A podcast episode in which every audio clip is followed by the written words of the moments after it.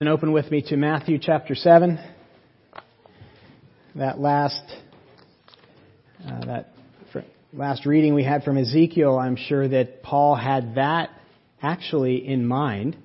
not sure, but I'm speculating that he had that in mind when he was telling them that, that, his, that, that their blood is not on his hands. You know, he, he did all that he could to, to share uh, the, the hope that is in Christ. We're going to be looking at uh, verses 15 through 20 in chapter 7. As we continue on the conclusion to the Sermon on the Mount.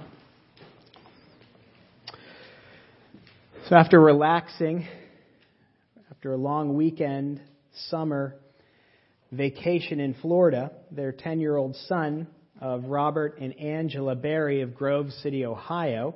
They left for the airport. They were going to leave for the airport to return home. Just before they left, a girl, the 10 year old girl that the boy had befriended, came to their hotel room and gifted that, that boy a, a teddy bear to take home. A sweet offering. As they went through the security Orlando National International Airport, the teddy bear went through the x ray machine like all the rest of the luggage, and the TSA agent spotted something in the bear. And when they opened the bear up, they found inside the bear was a loaded 22.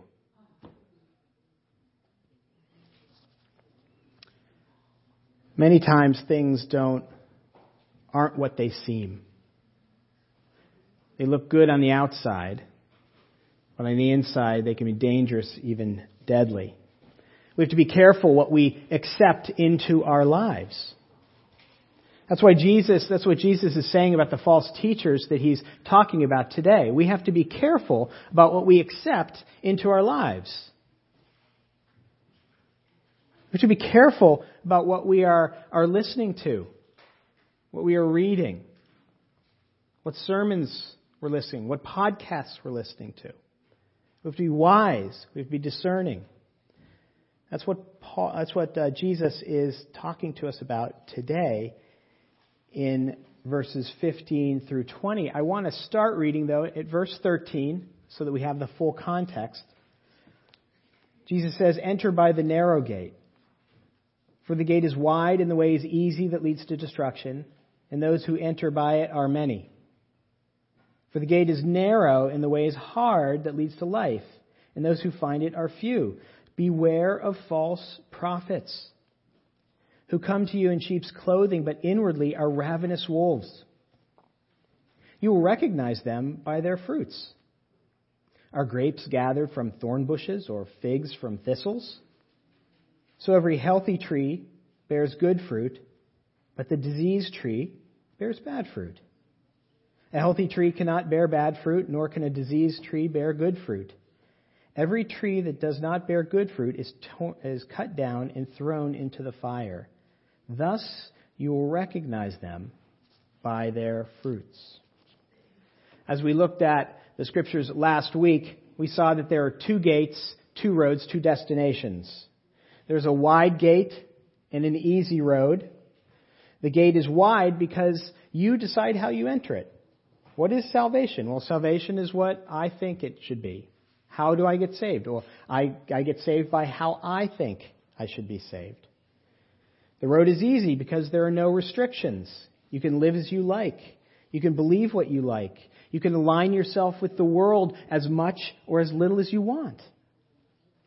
And Jesus says, you know, on this wide road, it's well populated. You're going to be walking along with a lot of people. You won't be lonely on this road. You won't have to make any hard, really hard decisions on this road. You won't have a hard life on this road. The only problem is that road leads to destruction. That road, that wide gate, that easy road leads to hell, is what Jesus is saying. And, brothers and sisters, hell is a real place. It's a real destination. That's one of the, one of the compelling reasons that God sent his son into the world. so that there would be another gate. He could have sat back and just let there be that one gate, one road, one destination. But he loved the world so much that he wanted to create another gate. And that gate is through Jesus Christ. And that road is narrow. The way in is exclusive, one way, Jesus Christ. The road is narrow.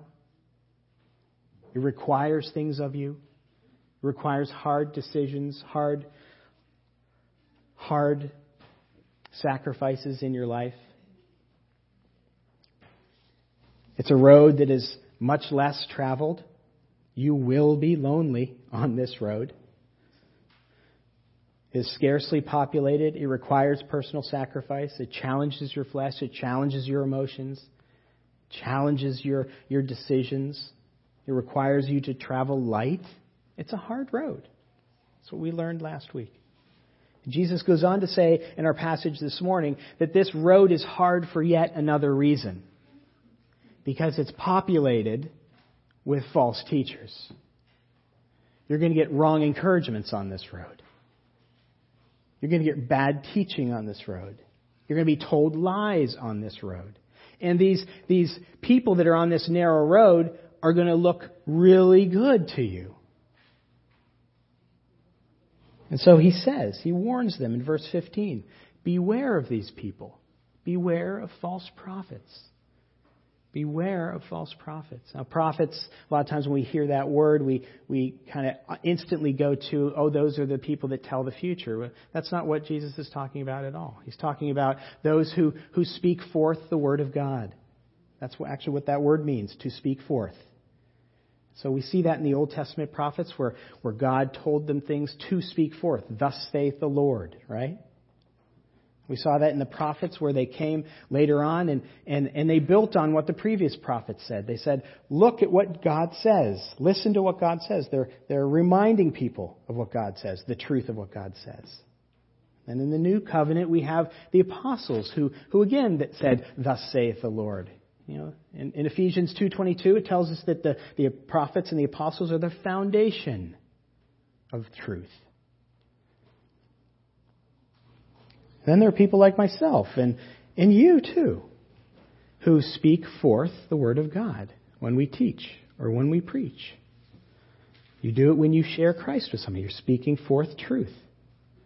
People who, who dig into the Word and, and, and help make the Word more understandable, more applicable. These are prophets too, modern day prophets. And what Jesus is warning us about is about those men and women who explain the word wrongly.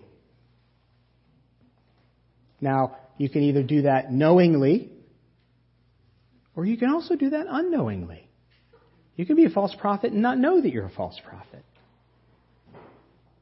Those who open the Bible and give false explanations of what it says and what it means, what it applies to, who look and sound and speak as if they're speaking the truth, but they're really speaking lies. R.C. Sproul said the greatest threat to God's people is the false prophet. Listen to that. I think it's true. The greatest threat to God's people is the false prophet. And we live in an age, brothers and sisters, where you can get this at the literally, literally, at the tip of your fingers as you touch, as you barely touch the screen on your, on your phone. You can, you can go right into it. And the New Testament would agree with R.C. Sproul that it's the greatest threat. Because if you read the New Testament, you see that it is literally riddled with warnings about false teachers, right? It's, it's almost on, on every third page of the New Testament is a warning of some, some sort about, New Test, about false prophets. I'm spending my time in the uh, pastoral epistles lately, just reading them over and over again. And, and I'm just shocked at how many times, just offhandedly, they'll mention the dangers here. In 2 Timothy, I was reading this week in chapter uh, 5, he, he talks about Hymenaeus and Philetus, who are these two false teachers who've made it into the church. He warns them against them. Last time Paul saw the elders at Ephesus, last time he saw them in, in Acts chapter 20, we're told one of the things he wanted to make sure that he said to them was this Be shepherds of the church of God, he's speaking to the elders, which he bought with his own blood. I know that after I leave, savage wolves will come in among you and will not spare the flock. Even from your own number, men will arise and distort the truth in order to draw disciples away after them. So be on your guard, he says. So I think he's, he's, he's remembering Jesus' words here. Beware. In Jude, which we're going to turn to later, Jude is a letter that is exclusively dedicated to warning about false prophets. A whole letter. He says this For certain men whose condemnation was written about long ago have secretly slipped in among you. That's what false teachers do. They slip in. Paul wrote, warning his dear fellow laborer Titus, For there are many rebellious people, mere talkers and deceivers, especially those of the circumcision group. They must be silenced, he says. These are strong words because they are ruining whole households by teaching the things they ought not to teach. Ruining whole households. Scriptures could go on and on. You could just be quoting them all, all day. False teachers shipwreck the faith of individuals, households, churches, and denominations. And what makes them so insidious is they appear solid. They don't come looking and sounding like heretics. They look great and they sound great. They teach just enough truth to make you go, lean in, you know, from your pew. They bend Christ's teaching just slightly that if you don't know God's Word, you'll be just drawn right in. Their motives seem so sincere. They cry. They're emotional. Their teaching seems so clear. Oh, I listened to this guy. He was just so, so clear. So, I mean, that's the, the part of the gift of teaching and preaching is, is that you're clear. There's clarity there. As Jesus puts it here, they look like sheep, but inwardly are ravenous wolves. They're really evil toxic. Toxic to your soul. What makes this walk, this narrow road, so much harder is that it is sprinkled with these types of men and women. It's sprinkled with them. You run into them all the time. Just consider two leaders. Let me read you about two leaders. Leader A lifted an entire nation in time of despair. He mobilized his people against unimaginable odds with a clear vision and inspiring passion. He launched a movement that has literally impacted everyone alive today. His, what he set in motion was the industrial and scientific revolution that produced the first computer, the first jet airplane, the exploration of space, and unlocked the mysteries of nuclear energy. Almost every aspect of modern lo- the world has, in one way or another, been influenced by this man. By the time he died at the age of 56, everyone on the planet knew his name. Then there's Leader B. Leader B lived during the same era. His life was very different. At the height of his influence, Leader B ran a school for about 100 kids. He wrote a few books, but was not widely regarded. He was beloved by his friends and family and had a reputation of being intelligent and, and faithful. But the, at the time of his death, almost no one knew his name. And most considered his life's work unfulfilled, including himself. So, given the choice, which leader's strategy would you rather study? Which conference would you rather attend whose keynote speaker might be leader A. And leader B is in maybe the hallway in the back with a couple chairs. Who would you go and sit under? If you chose leader A, you chose Adolf Hitler. If you chose leader B, you chose Dietrich Bonhoeffer. See, it's not always the way it appears, is it? It's not always how it looks. You know, we, we look on the screen and we see these preachers that preach to 24,000 in Civic Arena every week, and we go, that guy must be saying something truthful. I must listen to him. Look at how slick it all looks. Look at how wonderful it all looks. Well, he's really polished. Oh, he preaches without notes, and my pastor preaches with notes. He must be better.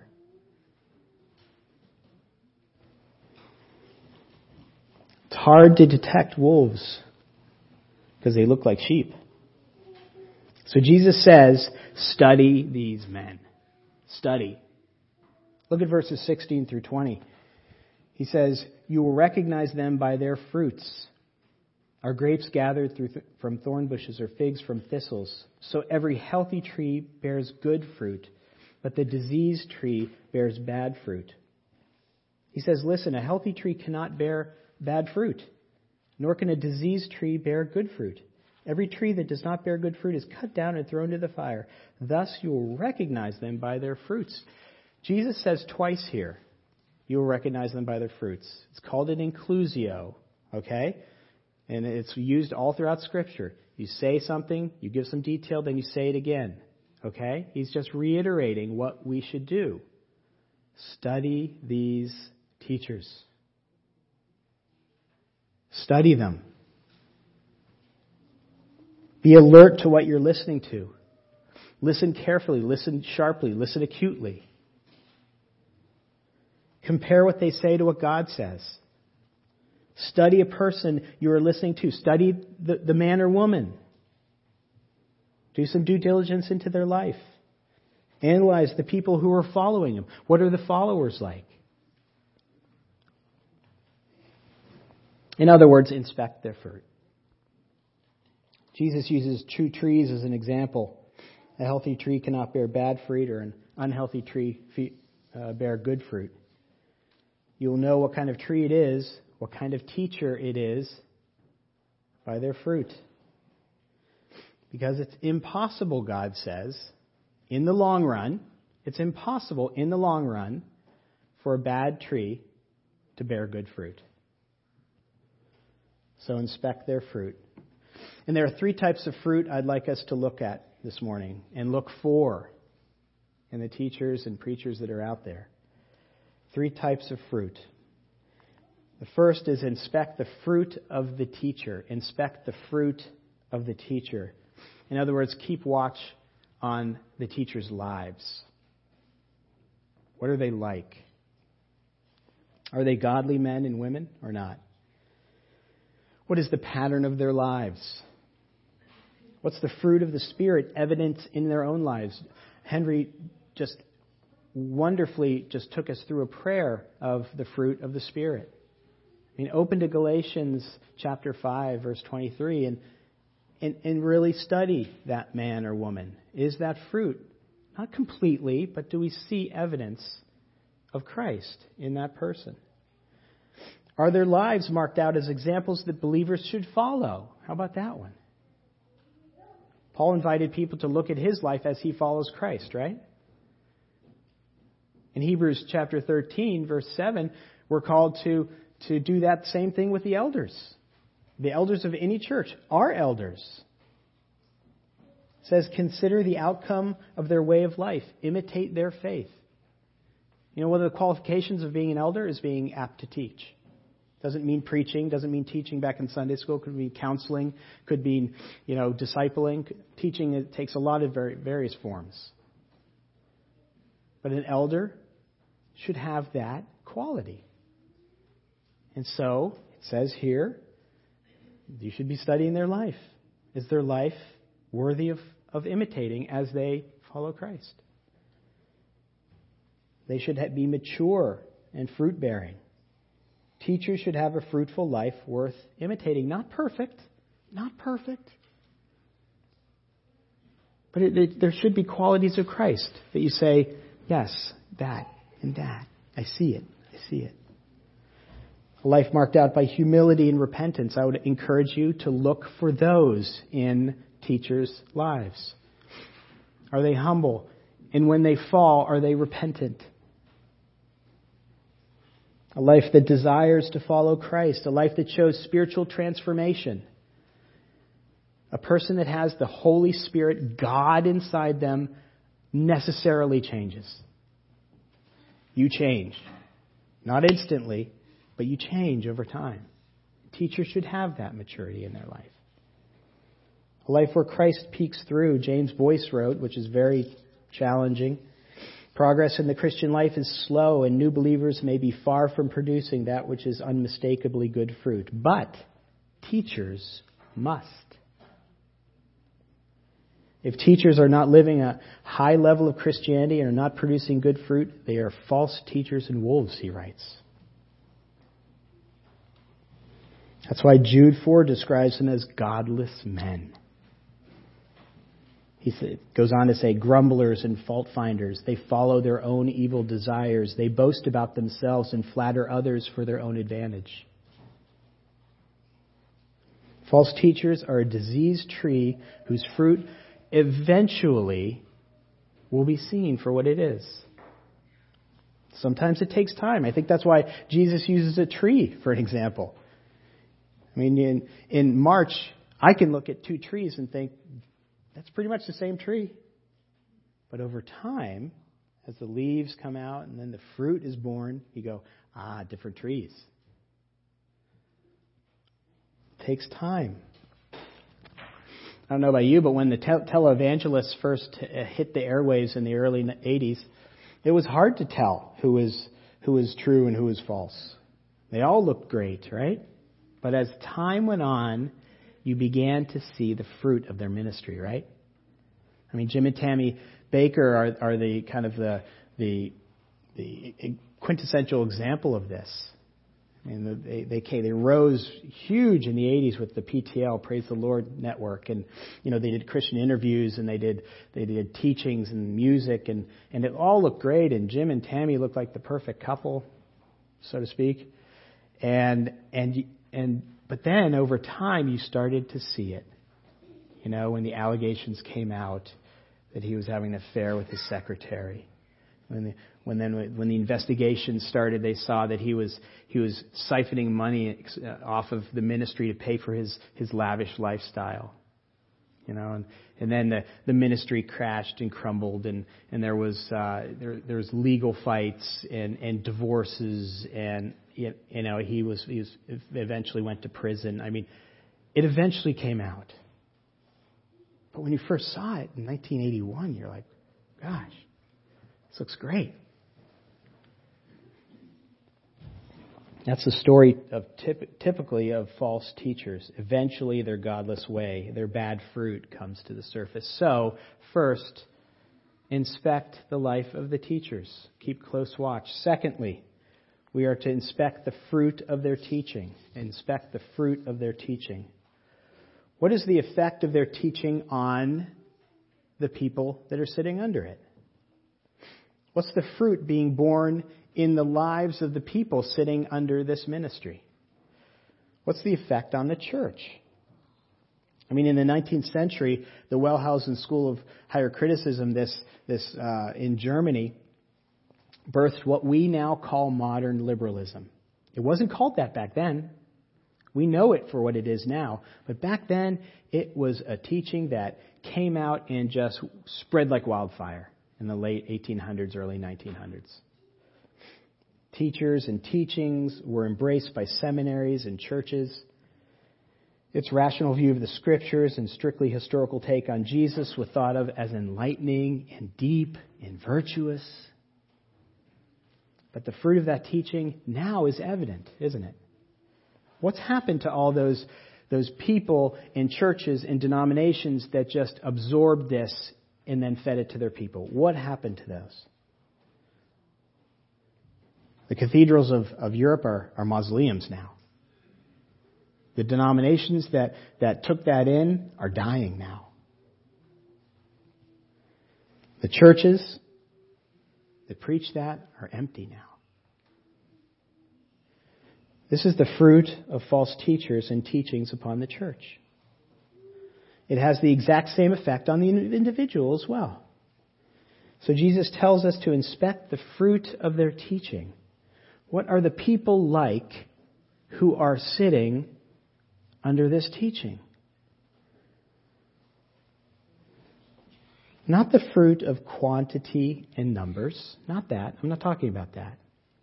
I'm talking about quality and endurance. Like, does the teaching create deep faith that can withstand the storms of life? Does it encourage a faith that is awed at the mystery of God?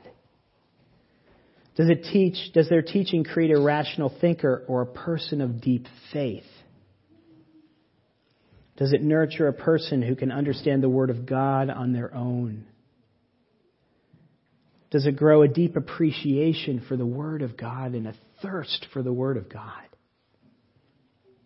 Does this teaching help a person see that it's suffering now, glory later, and not glory now, suffering later? Does it teach, does this teaching guide you back again and again to the foot of the cross? Does his teaching point you to Christ as the all sufficient hope for everything in your life? Does his teaching show you the depth of your depravity and the hope found in Christ? Are his followers growing lesser, more humble, and Christ greater? Is there a desperation for Christ in both the teacher and the student? A desperation for Christ.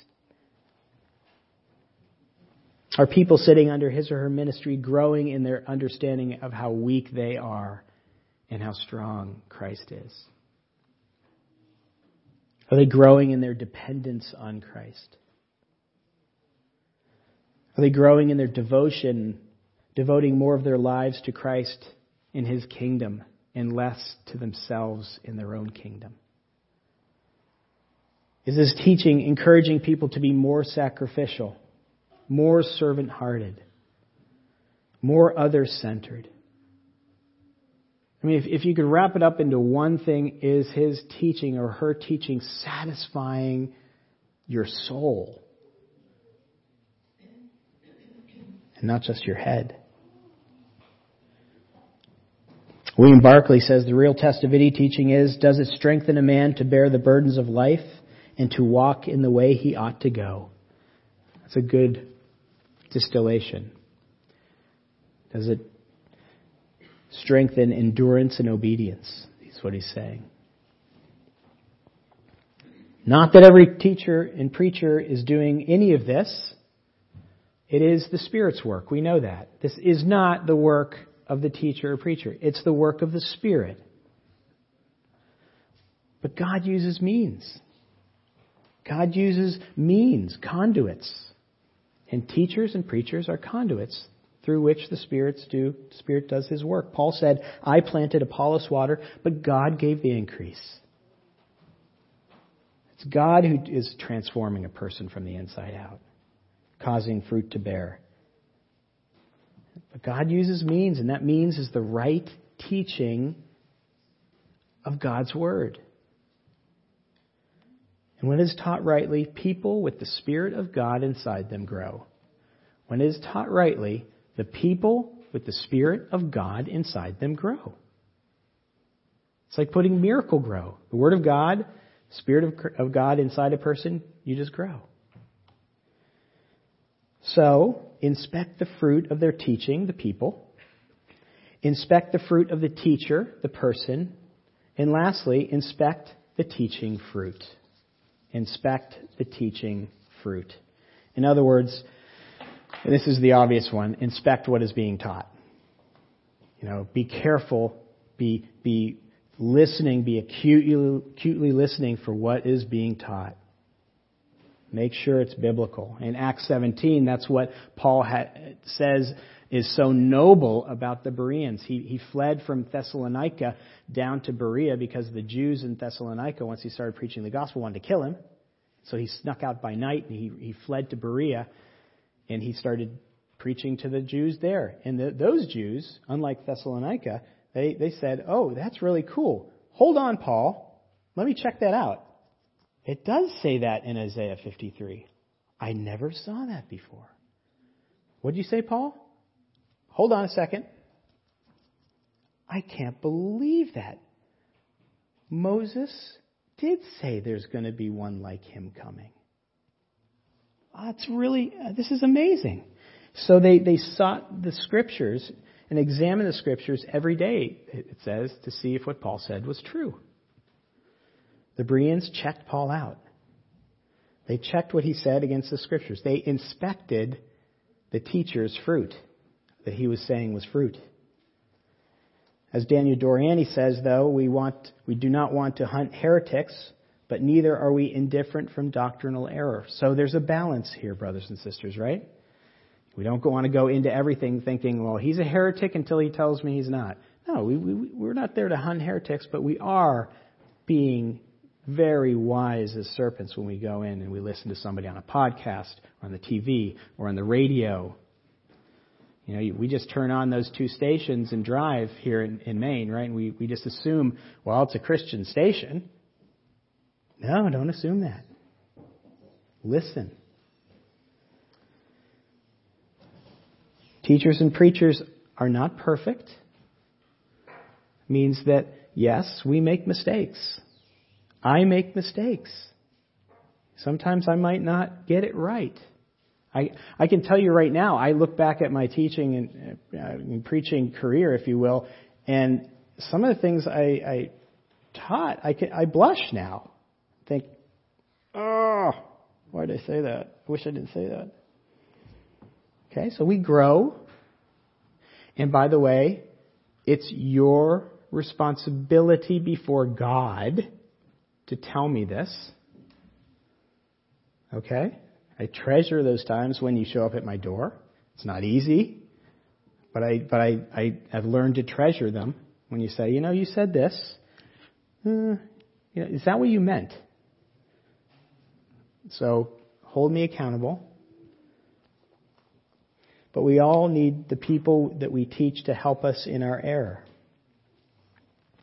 Also, we have to balance this with we all have different views on second and third order things, like baptism and end times and tongues and, and days of creation and things like that. But Jesus is not talking about those things when he's talking about false teachers. We can be in the same church and, and, and lovingly disagree about those things.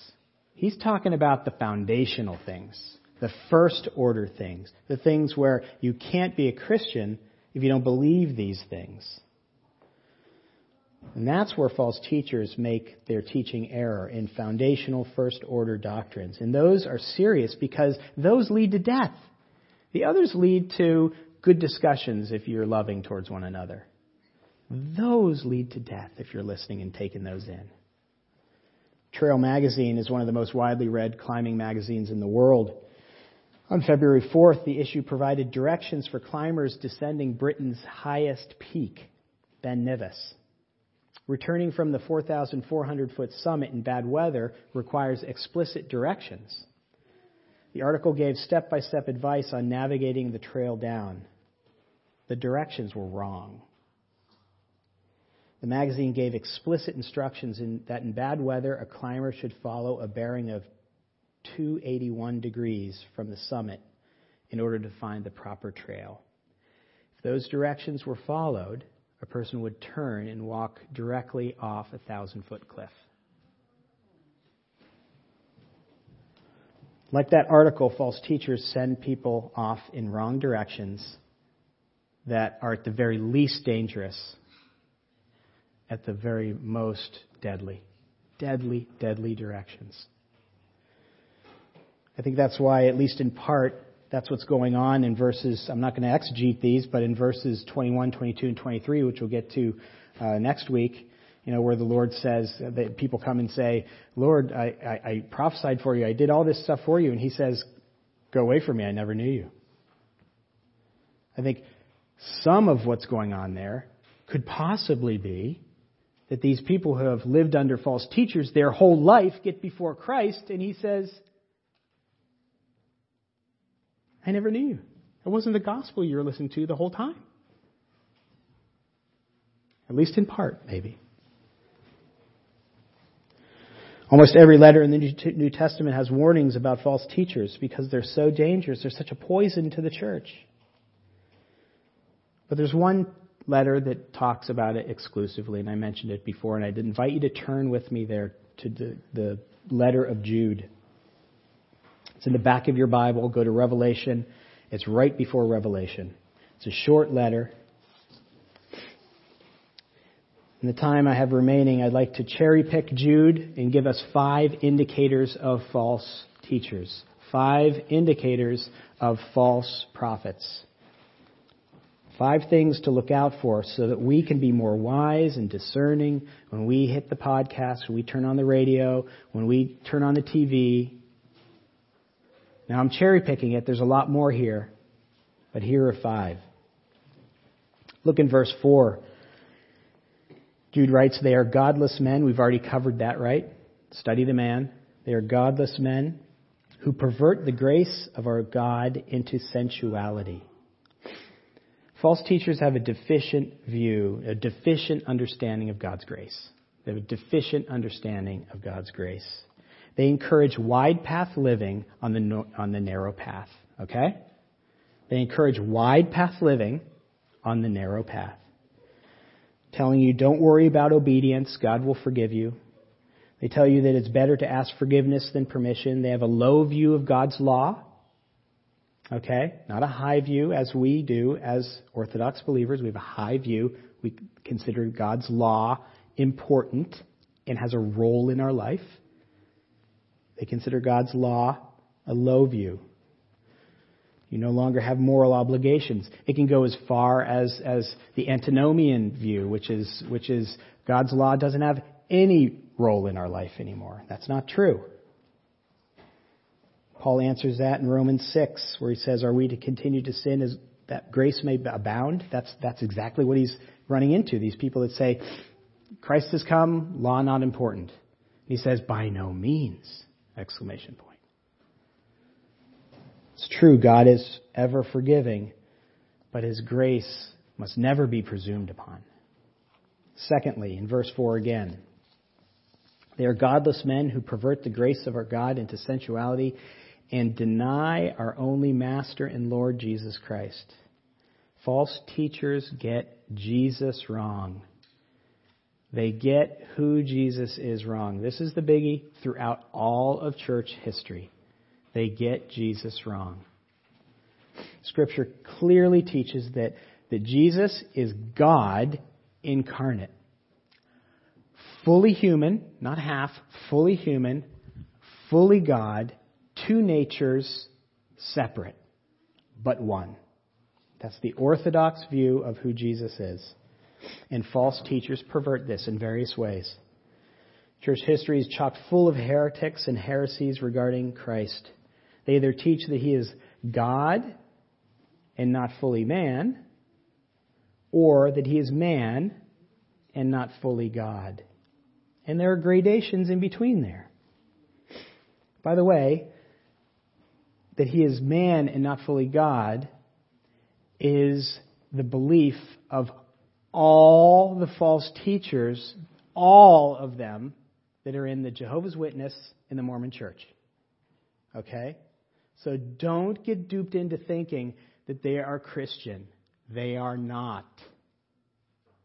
They are a cult, and they're chocked full of false teachers that teach that Christ is not God. And what they and all false teachers do is rob people of what is most precious to God's people. And what is that? the gospel of Jesus Christ. They rob you of the gospel. The gospel demands that Jesus had to be fully human. Why? So that he could face temptation like we did, like we do, and overcome it and be sinless, even though he's tempted in every way in which we were. Jesus had to be fully human so that he could be a like for like sacrifice. You know, We just went through Hebrews. Hebrews makes a big deal about this. You know, a goat cannot atone for a man's sin. It has to be a man.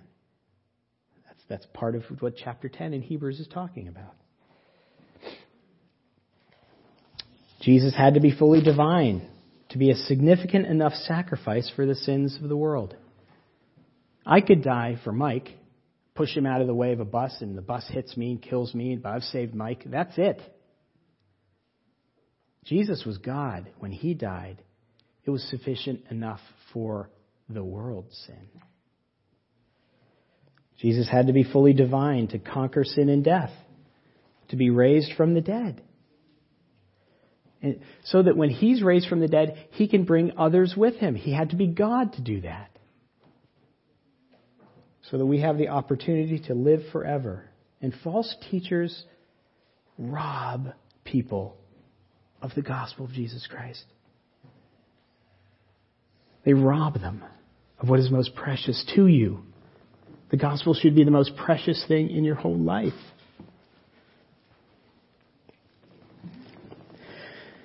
2 Corinthians 5:21 says this, it's it's beautiful. God made him who had no sin to be sin for us so that we might become the righteousness of God. That's simply put the gospel of Jesus Christ. And I hope when you hear that, it's beautiful. I hope when you hear that, it's precious to you. I hope you listen for that on the radio and on your podcast. Because that's what it's all about. And we should have a reaction when we hear the gospel. Maybe not like mine. You should have a reaction when you hear the gospel. There should be some type of reaction. Joy. Conviction. Hallelujah should be something. Mark had a had a dog named Ernie. if you've ever been over to Mark's house when Ernie was alive, this little dog, uh, you may even have scars from this dog because this dog bit. Uh, and uh, you know, I always lifted my feet up when he came near me on the couch. And especially he bit you if if you wanted to take him away from something that he loved, like a toy or food if you tried to take him away, um, I know Mark's family has scars because they were trying to take him away. They would turn and bite, reaction, because they're taking away from something he loves. we should have a reaction when the gospel is taken away from us. Like Ernie. And false teachers try to take away what we love the most. Thirdly, in verse 8, in, in Jude. Like, yet in like manner, these people also rely on dreams, defile the flesh, reject authority, and blaspheme the glorious one. False teachers do not live under authority well. False teachers do not live under authority well. They typically have no accountability in their lives, typically. They have no structure around them. Elders, they, have, they are lone wolves in sheep's clothing. False teachers typically teach to reject authority too. Paul taught over and over and over and over again in his letters to live well under authority, didn't he? Children, live well under the authority of your parents. He, he spoke to slaves. He said, Slaves, live well under the authority of your master. He spoke to wives and said, Wives, live well under the authority of your husband. God's people are to live well under the authority of the elders. God's church in general is to live well under the authority of the government that God has placed over them. False teachers reject authority. Fourth, in verse 11, Woe to them, for they walk in the way of Cain, and abandon themselves for the sake of gain to Balaam's error. False teachers are all about the money. They're all about the gain. They're all about the profit. They're all about what they can get out of it. Balaam was a prophet for hire in Numbers 22 through 24. He was willing to say anything for a price. And, you know, they called him down and said, Moab called him down and said, curse Israel. He said, no problem. What are you going to pay me? No need to spend too much time here, but false teachers are in it for the gain. Hank Hanegraaff says this False teachers invite people to come to the Master's table because of what's on it, not because of the Master. False teachers seek money, fame, and prestige, and they, they know nothing about one of my heroes, Count Zinzendorf, what he said when he sent out his missionaries. They know nothing about this. He sent them out saying, Go, preach the gospel, die, and be forgotten. They know nothing about that. Lastly, in verse 12, false teachers says, are hidden reefs at your love feasts as they feast with you without fear, shepherds feeding themselves. False teachers are selfish and self focused. They're all about themselves. They care little about the sheep. They care little about the sheep. Uh, Jesus in John 10 said, I am the good shepherd. The shepherd lays down his life for his sheep. What he was doing there is he was actually giving us a principle that we are to follow, all, all the under shepherds after him. That's the principle. It's not about us, it's about the sheep. So you sacrifice your time, you sacrifice your dreams for the sheep, you sacrifice your wants for the sheep even you know it's always it's come down in church history. You sacrifice your life for the sheep. There have been those examples. The cliffs around Cape St. George, Florida, are notorious for shipwrecks. And back in the mid 1800s, in 1857, in fact, a lighthouse was built to help navigate that. However, however, after that lighthouse was built, ships continued to sink. They continued to wreck. More than two dozen ships over 40 years continued to sink on those same shoals. Hundreds and hundreds of lives lost. Eventually, in 1899, it was replaced by a Point Perpendicular Lighthouse. But an investigation was, was held as to why the lighthouse didn't work. And they found that it was placed in a poor location that, that actually wasn't visible in the areas that it needed to be most visible in. As they dug deeper, it was discovered that the architect, Andrew Alexander Dawson, chose the site for the lighthouse because it was closer to the quarry. He was more interested in ease of construction and profit than he was about saving lives. Brothers and sisters, that's how a false prophet operates. And to the man Jack, New Testament writers are telling us how serious and how dangerous they are. They're like ill placed lighthouses that are beckoning people to wreck their, their spiritual lives. They're like greedy architects who are totally self focused. They're like trees who look so great on the outside, but are rotten on the inside. They're like, they're like sheep who, who look so great on the outside, but you, you take the, the, the, the, the wool and you peel back and they're ravenous wolves. So, brothers and sisters, I'm so grateful that Jesus took the time to say these words so that you could know to inspect the fruit of the teachers' lives, inspect the fruit of their teaching, the people sitting under them, and to inspect the teacher's fruit. What are they saying? Let's pray. Father God, I thank you for your word. Give us discernment, Lord God. Let us never, ever forget this text as we turn on the dials, as we touch our iPhones, as we turn on the TV. Help us, Lord, to be wise and discerning. Because we want to have what is most precious to us, and that is to hear your sweet gospel every day. In Jesus' name, amen. Please stand with